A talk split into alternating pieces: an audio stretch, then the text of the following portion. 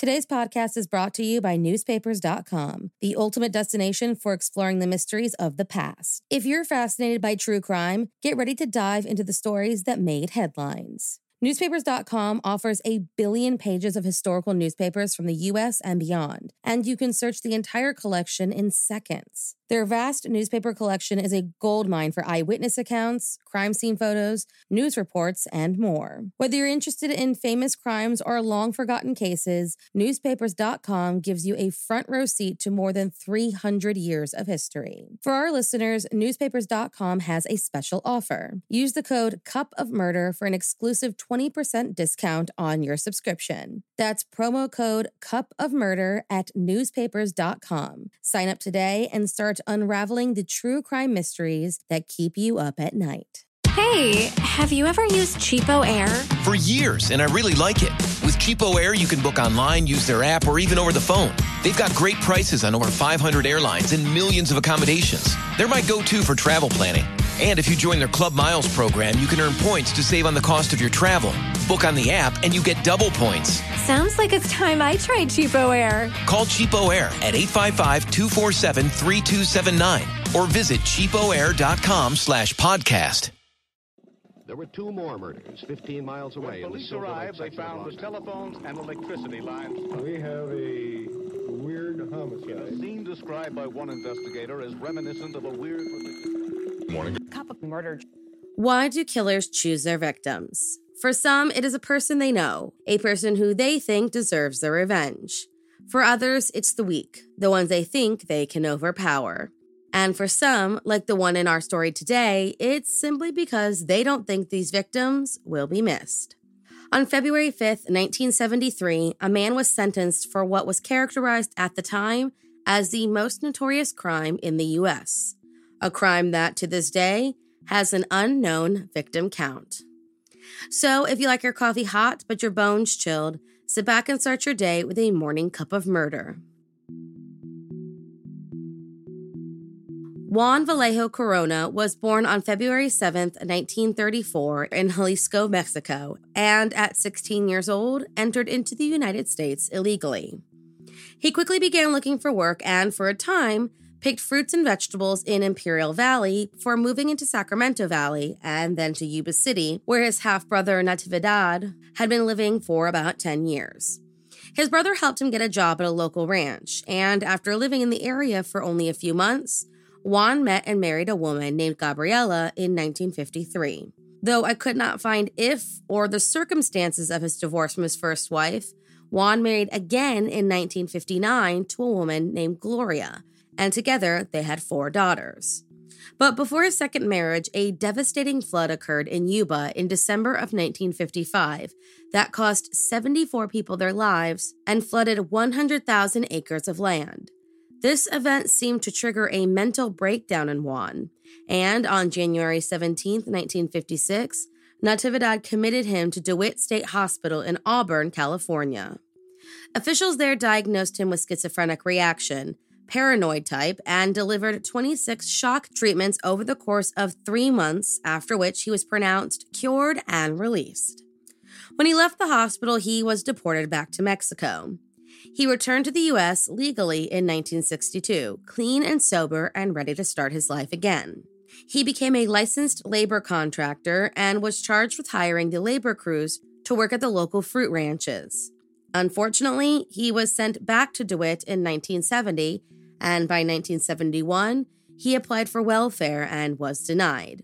But he kept doing the best he could. He had a wife and four girls to provide for and pushed himself and others to get work done. He was known to be a tough employer and was harsh and sometimes violent with the workers, many of whom were homeless, alcoholics, older, and generally unemployable.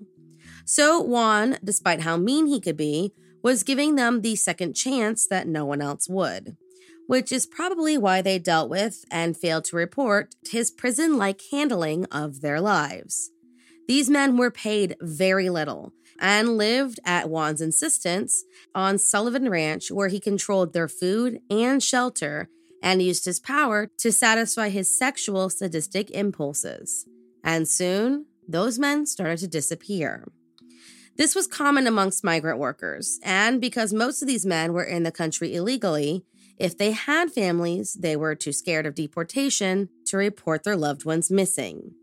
Juan began using all of this to his advantage, and in most cases, made little effort to hide evidence that connected him to the crimes, full well knowing they were going to likely go unreported. He began digging holes, sometimes days in advance, would pick his next victim, brutally rape and assault them, and then stab them to death. When he was done with their bodies, he would hack up their head with a machete and bury them right in those fruit ranches he worked for along Feather River. On May 19, 1971, a farmer who owned one of those fields noticed a freshly dug hole in his peach orchard. He thought nothing of it until he noticed that the very next day it was filled with dirt. He called the police, and when they started digging, they unearthed a man's body. The body was later identified as Kenneth Whitacre, who was stabbed to death and had his face and skull ripped open by the blows of a machete. In Kenneth's pocket was a piece of gay literature, so police initially wrote the crime off as a sex crime.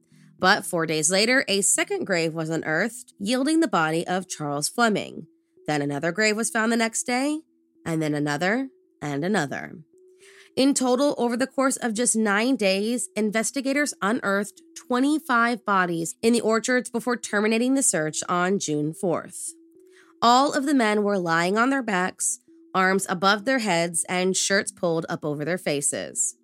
Each had been sodomized, murdered, and then had their face hacked with a large, sharp blade. Out of the 25, only four were able to be identified. But in one of the graves was a man named Melford Sample, who had with him two meat receipts dated to March 21st and signed by a man named Juan V. Corona and in another grave was a crumbled up bank deposit slip that had Juan's name and address on it. The evidence was enough to warrant some serious questioning, and on May 26, 1971, police entered Juan's Yuba City home with a search warrant and some handcuffs in hand. In his home, they found two bloodstained knives, a machete, a gun, bloodstained clothing, and a ledger that contained 34 names and dates seven of which were known victims. Juan entered a not guilty plea on June 2, 1971, just two days before the official search for victims had ended. Then, on June 14th, Juan's public defender was replaced by a man named Richard Hawk, who offered his legal representation in exchange for exclusive literary and dramatic rights to Juan's story and the proceedings against him. Juan waived his attorney client privilege and, without looking at his medical records, decided against having him plead not guilty by reason of insanity and fired the psychiatrists who were assigned to the case. His trial, which would later be referred to as an embarrassment on both sides, officially began on September 11, 1972.